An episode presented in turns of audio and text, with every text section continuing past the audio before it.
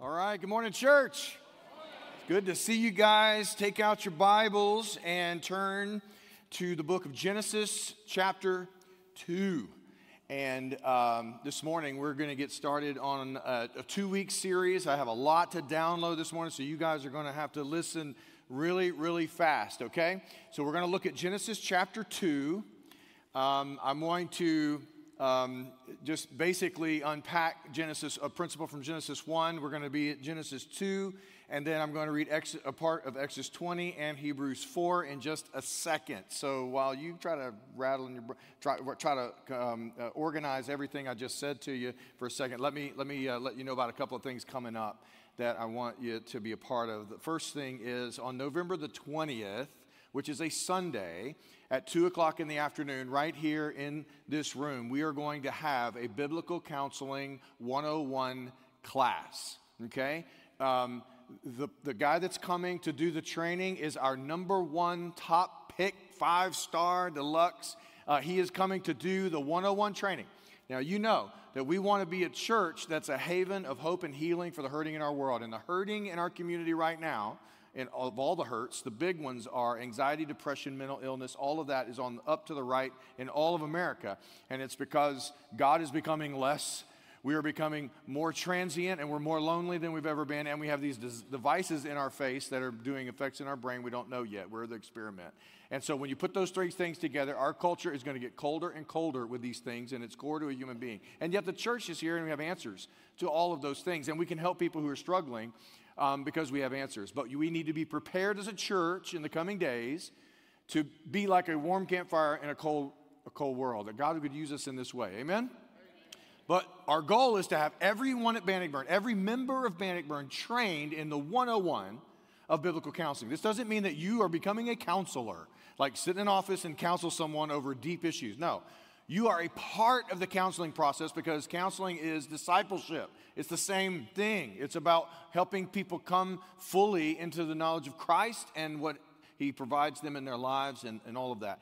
So, 101 is a critical thing. And I'm asking you to come and be a part of that. If you have come to past 101s, this one is going to be uh, the 101 we did here last year. Um, this one's going to be different. I would encourage you to come again, although you still have credit for your 101 from the last one, that's fine. But this one we're going to record and we're going to make it an online training for every member so you can do it on your own time, even uh, from this day forward. But would you help me at least get a studio audience here? Um, for the 101 for Dr. Babler, who is coming in. And let me just give you a little bit about him. Chairman of Biblical Counseling Department and professor of Biblical Counseling at Mid America Baptist Theological Seminary. He also serves on the board of trustees for the Association of Certified Biblical Counselors. He is the guy we would pick. And he's going to be here. So please come and help me um, have a studio audience here for him so that we can record this really well. Uh, he'll be doing that training November the 20th, just a few weeks from now, 2 o'clock right here in this room. Go eat lunch, come back and enjoy about an hour and a half to two hours max is what you're looking at. So please help me bring a friend with that. I think it'll be really great. Okay, church, one thing I want to mention next Sunday, last week was our commitment.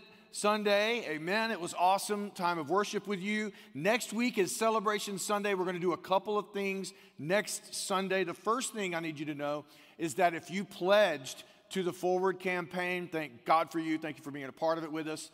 The giving campaign starts next week. So, November 13th will be our first giving week. If you would like to give a first fruits gift on that day, great. However, you structured your pledge is fine. But if you could give a gift on the first Sunday, we would really appreciate that. We have about a quarter of a million dollars of stuff that we're going to have to do up front before the building even before we even break ground. So if you could help us knock some of that out we pay cash for that and not have to get loans and all that stuff to pay off that would be awesome. So next week is the first fruits give a gift if you'd like. We are also going to celebrate our number. Um, we're continuing to get cards. We really like where we are right now. We are in really great shape. Um, but cards are coming in. If you wanted to be a part of the Forward campaign and contribute to that and have not yet, please get a card this morning and fill that out for us. Um, it's a three year pledge. Turn it into the offering boxes in the foyer. We will take that and connect that to the whole, and we will celebrate that all next Sunday. So, you got it? We're going to celebrate next Sunday. Um, the one other thing I wanted to say is just go vote. Go vote. When I talk about work here in just a second, I'm also talking about even, even voting. You get the opportunity and the privilege to govern our nation. And the one opportunity you get to govern is in the voting booth. And so take advantage of that opportunity, make your contribution to our country for its welfare and flourishing. Go and vote this, it's this week, right? Sorry, I'm a terrible pastor. Sorry about that. Yes, it is this week. I just had a brain melt, and I thought, is it this week? What are you saying? Yes, it is this week. Okay, good. So uh, go ahead. If you haven't already, please go and, and uh, do that. All right, let me find out where I am. Okay. Um, this fall, if you haven't noticed, um, one of the privileges I have a pastor is trying to set sort of the diet of the family of God, you know, our, our, our word diet each Sunday. And um, I felt very strongly that as a church family, we needed to look this whole fall about how the gospel should shape very practical uh, areas of our life. You remember in August, we started off with Circles, a series called Circles, and we talked about how does the gospel shape our friendships? How do we structure friendships in our life um, if we're living a gospel centered life, a Christ centered life? How should we think about friendships? And so we did that. And then we started talking about the home how, as gospel centered, Christ centered people, should we structure our homes and think about our homes when it comes to honoring Christ and living for Him in our homes? Um, and we did that for several weeks. And now we're going to talk briefly, a couple of weeks, about what does it look like? What lenses should we think should we use to think about how our about our work, our professions, our careers? How as a Christ centered, as a Christ follower, being biblically centered in life, how am I to think about and structure and approach work, profession, career, vocation? How are we to think about those things? Well, I'm going to reference Genesis 1 and the Adamic mandate there when God tells Adam to do certain things, and it's for all of us to play into. And then what I want to do this morning is I want to read from Genesis 2, Exodus 20, and Hebrews 4.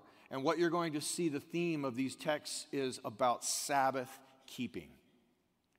From a gospel lens, this is the way we think about Sabbath keeping, and it's going to play a part of the way we think about ro- the, the role of work. Okay, so we're going to combine all of those things together.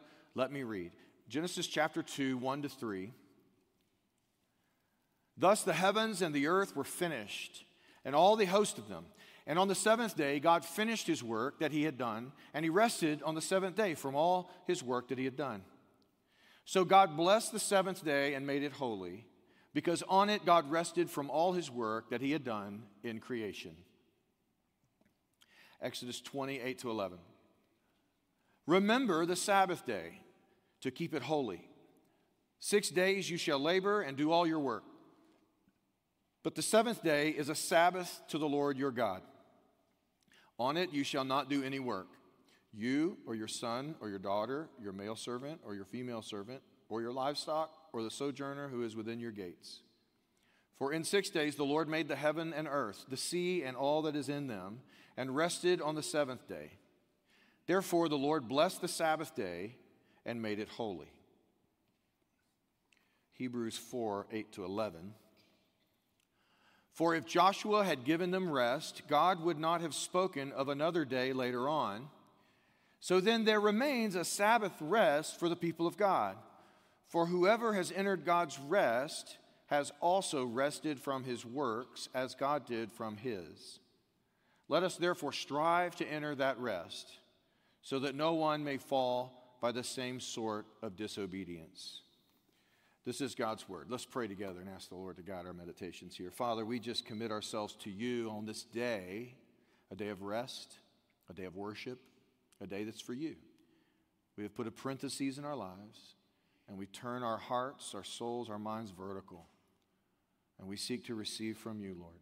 So, from your word, would you shape us, give us the lenses, the perspective of our work, and let us engage in work to the glory of Christ. And it's in His name we ask it. Amen. When we think biblically about our work, you have to go back to Genesis chapter 1, the very beginning. And you have to discover what's it all about because Genesis 1 to 3 is the place where you go when you really want to know how the world works, or at least begin the search to know how the world works around us. Um, it's the whys and the hows of the foundations of understanding the world around you. It all starts in Genesis 1 to 3. Why are things the way they are? And how does it work? A couple of questions that an- get answered in Genesis 1 to 3. Where did we come from? It's a good question to ask. Uh, it's, it's important for a worldview, for you to know where you came from. Uh, why do we exist? Why were we made? What is our makeup? How were we made? What were we made to do? Why do we wear clothes? Interesting, isn't it? I always get a chuckle. You know, you think about it, all the other animals on the earth, there's no other animals that clothe themselves.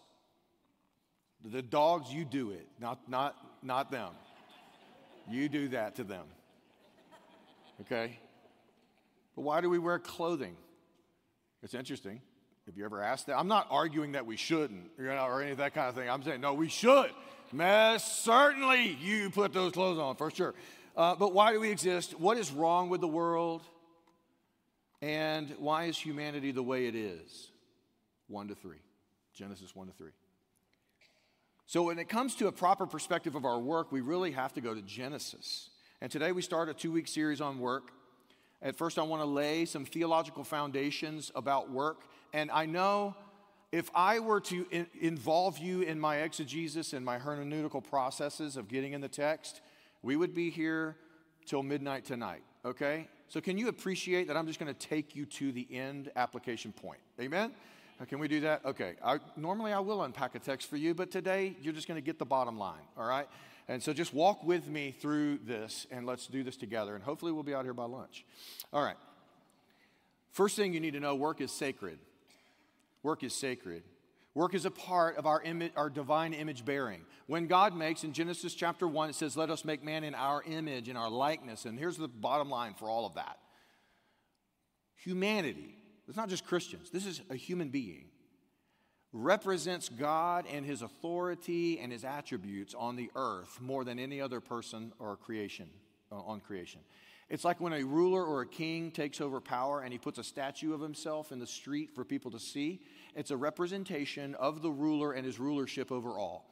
We are that statue of God. God made us, and the language used is to say that humanity is my image on the earth, my representative image bearer, to display me and my rulership on the earth. And so in Genesis, the language is used that we have this responsibility and authority over the earth. God has given us authority over the earth. The other thing that we see is that when God is a, a God who works, we have Genesis 1, a God with dirt under his fingernails. Um, we have a God who works. Now, it says create, but, but the same word, work. Um, so it's not just artists that create, okay? Y'all get me? Work is creation. And it says that God worked and created out of nothing. Uh, it's, it's basically the, the word bara in the Hebrew. Let me just take you down this just a second, just walk with me. And the word bara is the assumption is made out of nothing because it's only used three times in the Old Testament and it's used in Genesis as God bara. But every time it's used, the Hebrew term, it's only God does it.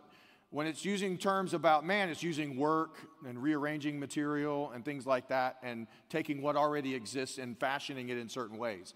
So only God bara. By the way, some of y'all will preach this. Psalm 51, when David is saying, Create in me a clean heart, O God, that's the third time it's used. Only God can create a clean heart. Amen?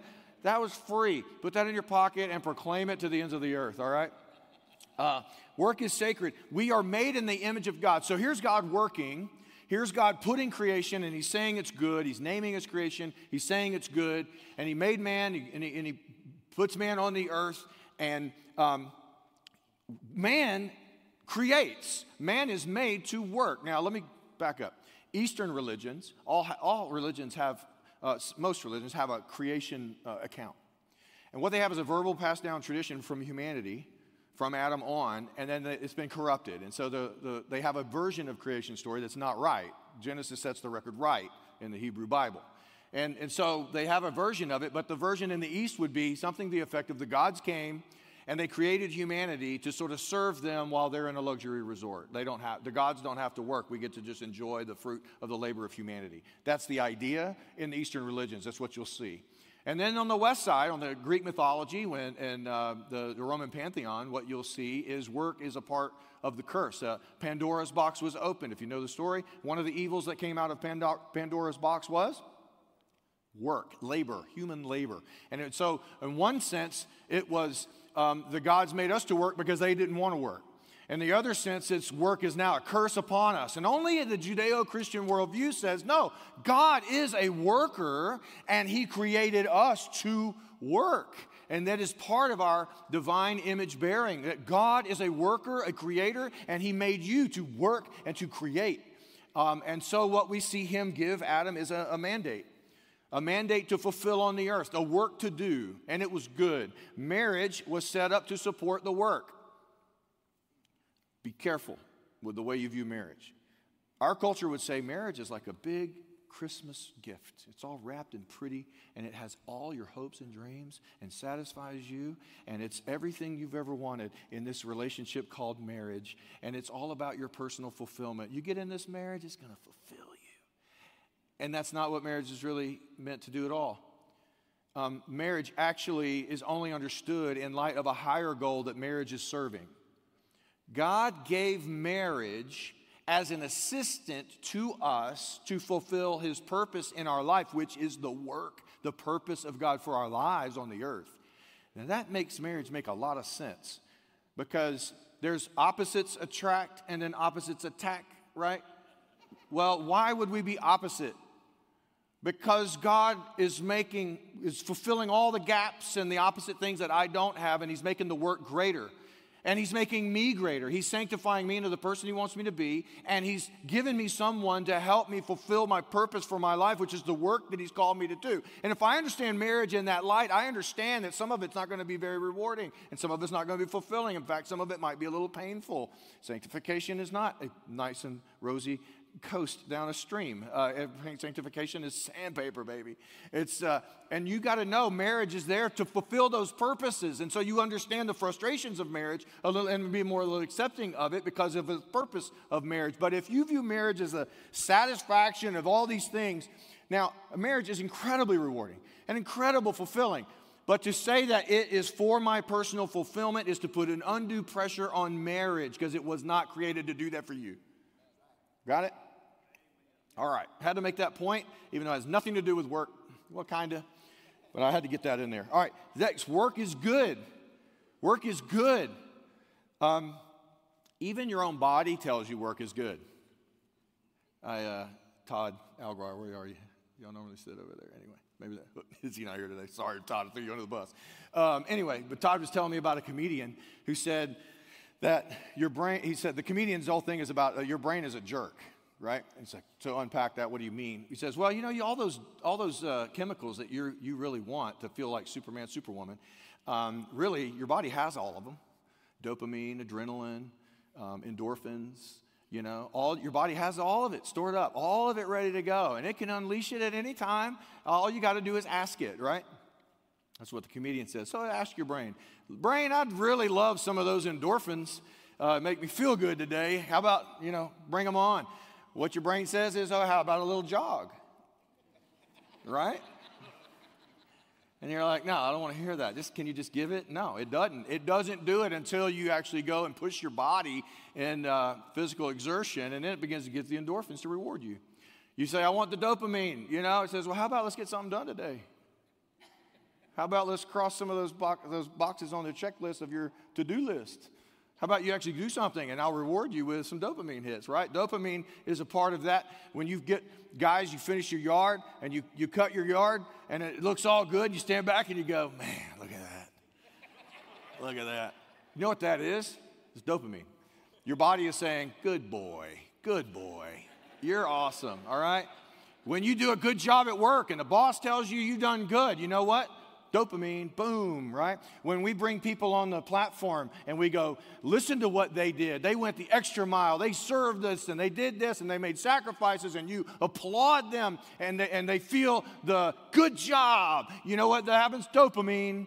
Um, it, it enforces things, it rewards you, it's fulfilling, it's good. Even your body will not produce those chemicals until you are exerting yourself physically and doing something or of accomplishing something or needing to accomplish something you can't do and you need adrenaline. Your body tells you God made you to work, God made you to do, God made you to serve, God made you to contribute. Uh, and when you do, even your own body rewards you. Um, so listen, work, work is good, and work is good for you. You were made to work. And so the next work is worship. Work is worship. God in Genesis 1 said to Adam, Fill the earth. In other words, create families, create societies, cities, um, create cultures and nations all over the earth. And here's what that means that when the earth is covered with the flourishing of humanity on the earth, it's the radiating of the glory of God. The way that you look at mountain ranges and you think, look at God. Well, God wants the humanity covering the earth and flourishing in beauty to be a representation of His glory. So you are meant to work toward the flourishing of humanity on the earth and to and make your contribution to the flourishing of humanity on the earth. And as you do, you are doing that for the glory of God, and there's rewards to it, and that's what the work is. And so, what we mean by work is worship is when you are contributing to this effort, you are doing what God commanded us to do as a human being, and that contribution is a part of His work of His glory. And so, work is worship and obeying God. And actually, it says God put Adam, uh, put the man in the garden to work it and to keep it. Actually, it's the, the Hebrew term that means to serve and obey. It's the same word, but it, it can be translated into work the ground and manage the garden and all of that. But it actually uses words that were to serve and obey God. To work, to serve, obey God in the mandate that He's given us as humanity. How are, uh, how are we contributing to the taking created materials, forming those materials, serving humanity for the flourishing of humanity on the earth. That is the question you ask when you think about your work. How am I contributing to humanity? It says to subdue the earth, meaning to harness its resources. Take what is in existence and work it to the fashioning to produce human flourishing. So produce more food so that more humans can eat, so that more humans can work toward this thing called the human flourishing on the earth for the glory of God. And this is the picture of what we're in the middle of trying to accomplish on the earth. Y'all with me? Okay. One significant point I want to insert right here. We do not seek work for a paycheck first. We seek work to contribute to the vision of God on the earth for His glory, paycheck comes from Him. We don't look to work to provide for our needs, although that, that will happen and that's fine. But it's a byproduct, it's not our motivator. And why is that significant? Let me, tell me, let me tell you why that's significant. If you had a choice of a contribution being this big, like your con- contribution to the flourishing of humanity being this big, but the pay is this big. And then another choice that your contribution is this big, but the pay is this big. Which one should you pick? Contribution. Why? Because I'm thinking biblically about my work. What is a paycheck? A reward. Where does it come from? Him. He'll provide for what I need. This is the way that we're thinking about what is the largest contribution I can make with the way God made me? who is there a need around me? Is there something I have? Intellect. Some of you have the intellect to be able to create very large companies that produce a lot of wealth and it creates a lot of jobs for a lot of human beings to get dignity and work. And you should do that. If you have the ability to do it, you have the context to do it, you have the education you need to do it, you need to do that. You need to create jobs. And you know what? You're just in the middle of God's work for your life as a preacher. And you need to do it. Create human flourishing. You say, I want to attack joblessness. Well, then create jobs. Be a part of that solution. Why? Flourishing of humanity on the earth. We were made to work. I want to create a lot of opportunities for other people to work.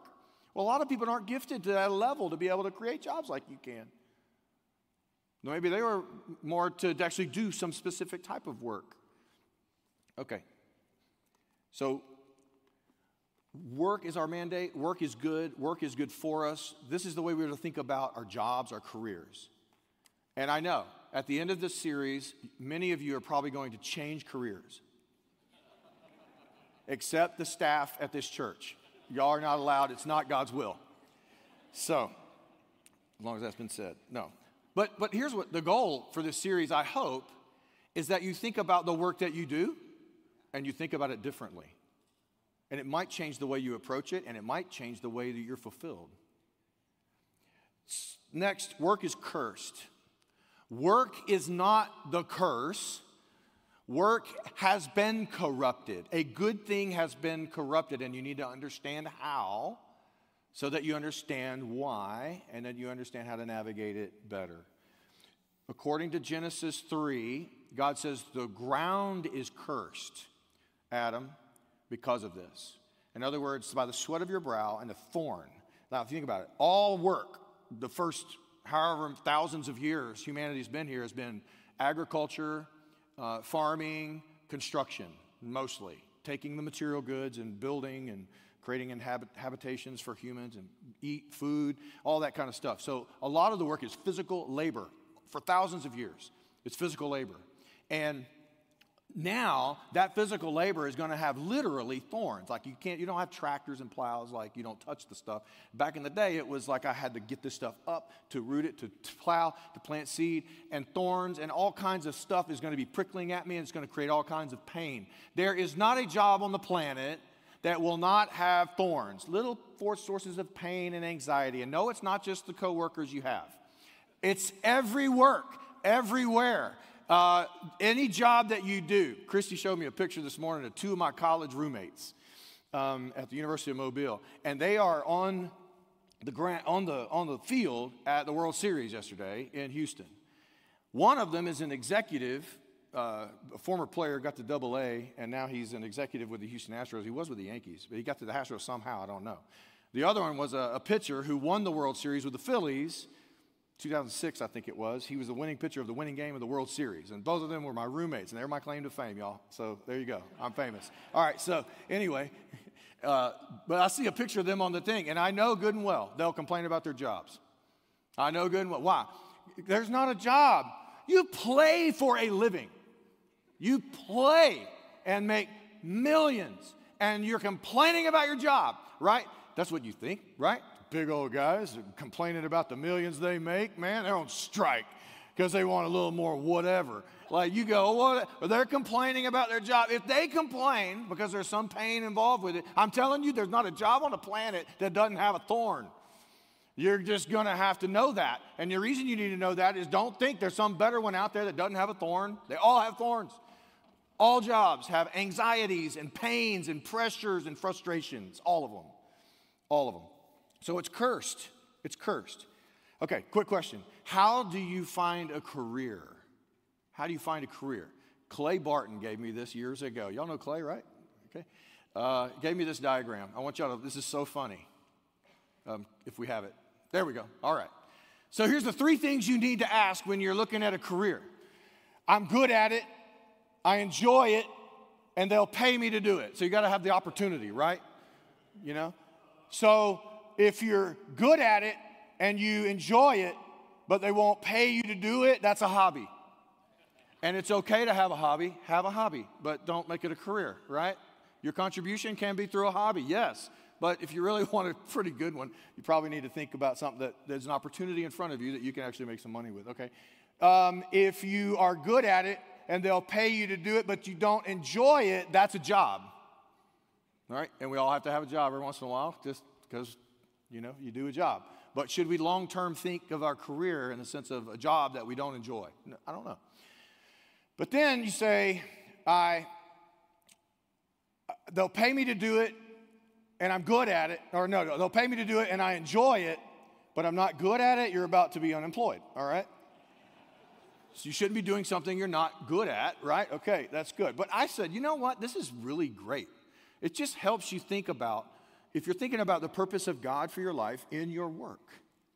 This is a great pattern to follow. Some of y'all need to take pictures of it and send it to your college kid right now. I did that to my, I sent this to my college kid who's graduating, and I said, hey, this is, this is nice. Think about it this way. You pull all those things together, and there might be a, a, a red triangle. There may be 35 of them in your life of opportunities and things that you could probably pursue. Um, and so it's a great little tool to help you with that. But here's the thing because work is cursed, next point, work can be an idol. Because of the fall, we make two drastic errors about work. We view work, first of all, as a curse itself. And you say, well, how, what kind of problem is that? Because I don't see work as a curse. Well, here's, here's the mindset of work is a curse. I work so that I don't have to work anymore. But that's unbiblical. I want to make enough money so that I never have to work another day in my life. You're treating work as a curse. You're treating work as something that's bad and you want to avoid it at all costs. Work is good. You should never have a day in your life, I'm really sorry, retired people. You should never have a day in your life where you stop working and contributing to the vision of God for humanity to flourish on the earth for His glory. Never, ever in a day. Now, that doesn't mean you don't you know, step down from one job and move to a different type of contribution, and maybe you can do that contribution for free. Great, all that's good. But to think of retirement as I'm going to lay on the beach and drink martinis in Cancun the rest of my life while people serve me. Now that's hell. That's hell to a Christian. That is not biblical. That's a rest time, rejuvenate, rest your soul, rest your body, great. Get back to it though you should think about your life making a contribution to others, serving others, and doing that. So if you win the lottery, put it in the bank, great, use it as extra, give it away, but still work. Still work, because work is so good for you. So, um, work can be an idol, and the other way is this work is my God. So, work is a curse to avoid at all cost, and then work is a God, and I can't seem to live without it. Now, that's another error we get because of the curse. And that's why you have the law written in Exodus 20, revealing the idol of me being my own source of my own income and me having to take care of me. And so, work can become part of, part of our God. Um, three ways work becomes an idol. Let me give you these quickly. I'm telling you, I'm speeding up, so y'all listen fast. Y'all with me? All right, let's go fast. First, we seek work to give us our identity and significance. We say to our work that I am as valuable as my work. I see myself as valuable because of what I do. It's giving you identity and it's giving you value. But you know, there's only one place you're supposed to get that, and that's the Lord. Your identity and your value are Him, and that's His place. And when you think your career has give, has, is taking the place, it's giving you identity, it's giving you value, you have put work in the place of God. Um, another way to, and sometimes it's hard to, to, to, to find this in our hearts. You got to dig deep and ask a lot of good questions. A couple of questions you can ask is first of all, is if I were to lose my career, how would it affect me? And try to be honest with yourself.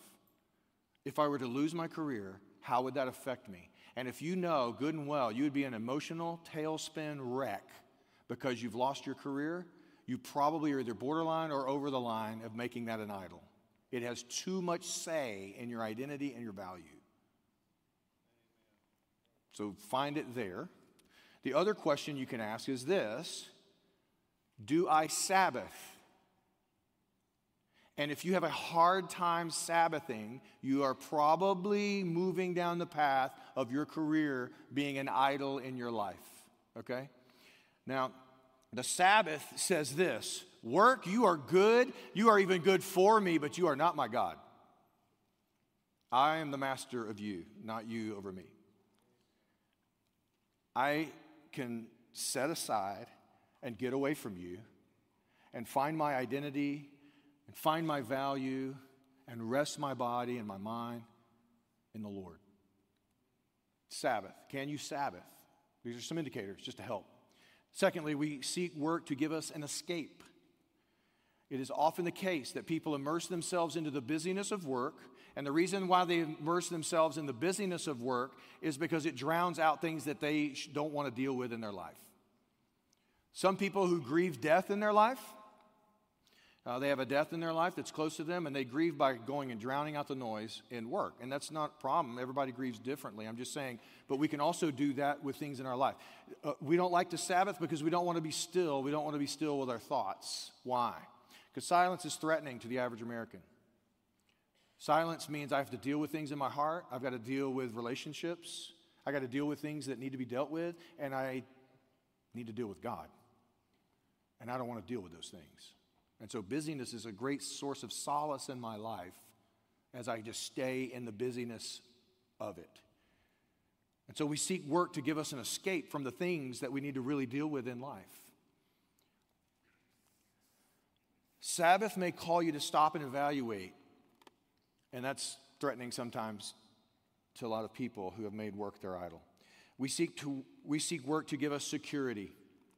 We make our idol when we, we, we make an idol out of work when it is our source of security. When our jobs become the thing that we look to to provide for me for, so that I can be secure and have what I need in my life.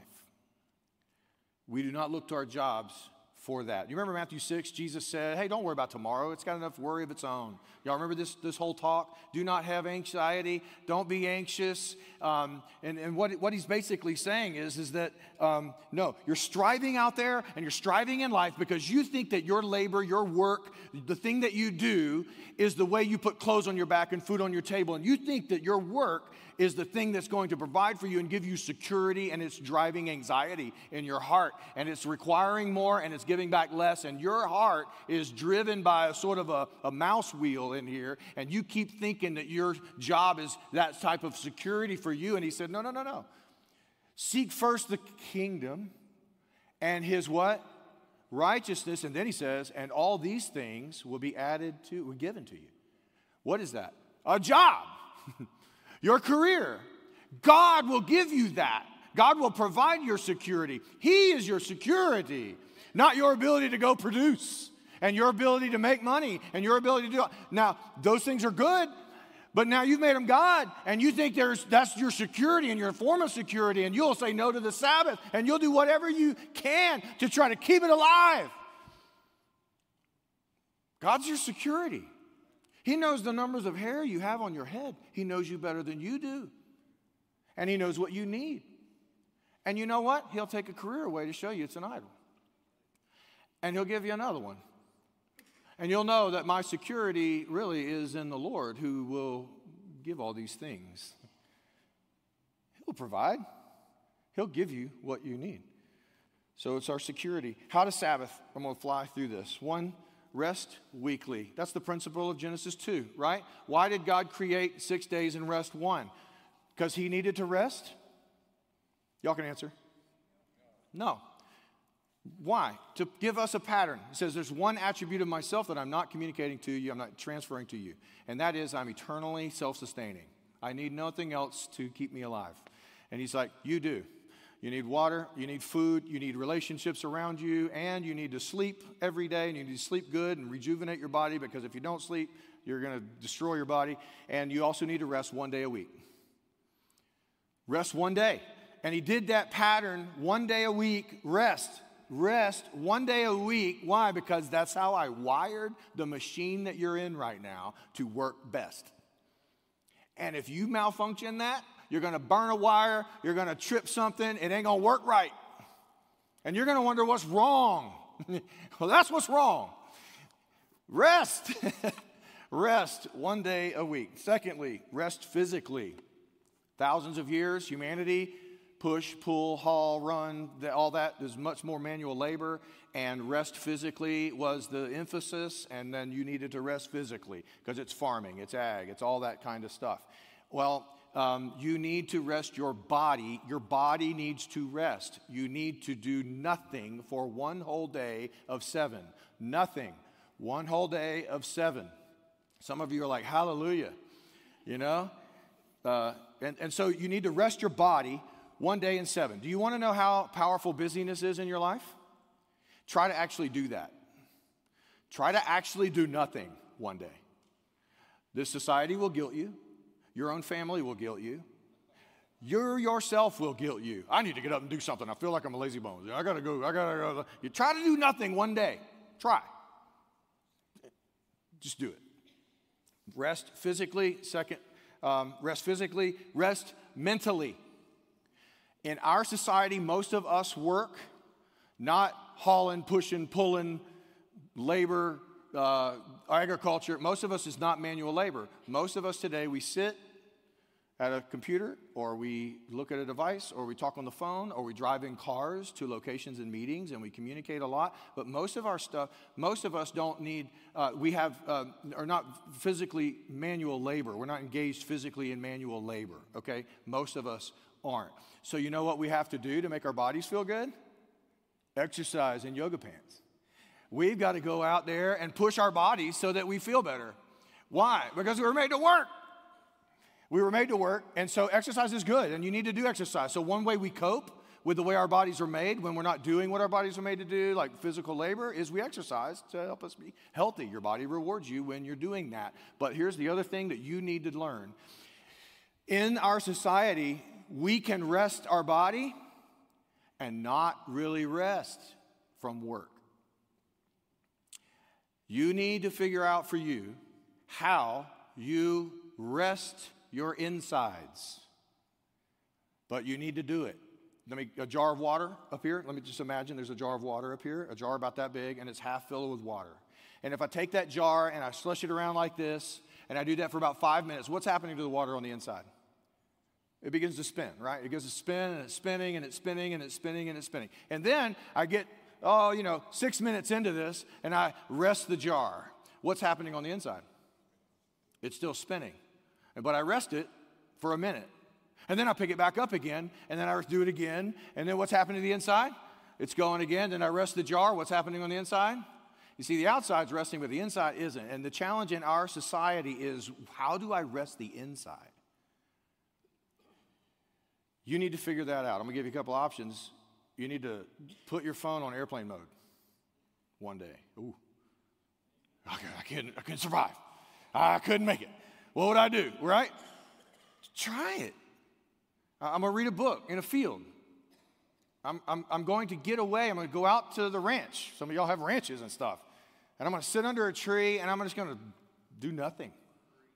And I'm going to pray and just talk about things that God I need to talk about, and I'm just going to do nothing, and I'm going to get my insides to stop. I'm going to think about something else other than what I do at work. For me, it's college football. Go Tigers. They beat Alabama last night. While y'all were watching this unimportant thing in Houston, Alabama was getting beat by LSU Tigers. All right, so rest mentally, all right? Y'all good? Y'all good on that? Learn how to rest your insides. You need to rest your insides as well as your outside. And last, rest spiritually. What is Hebrews 4 all about? Hebrews 4 is all about this. Because of the fall, there's going to be an internal, constant, maybe a low grade drive in, our, in us, and it's subconscious and it's part of our it's part of our humanity. We need a relationship with God. And we know that we need one, and we can stuff it, we can gag it, we can tuck it in the closets in our soul and all that stuff. But what will happen is we're driven as humans to think that we have to produce or perform or do something for God to accept us, for God to love us, for God to receive us, for God to stay with us.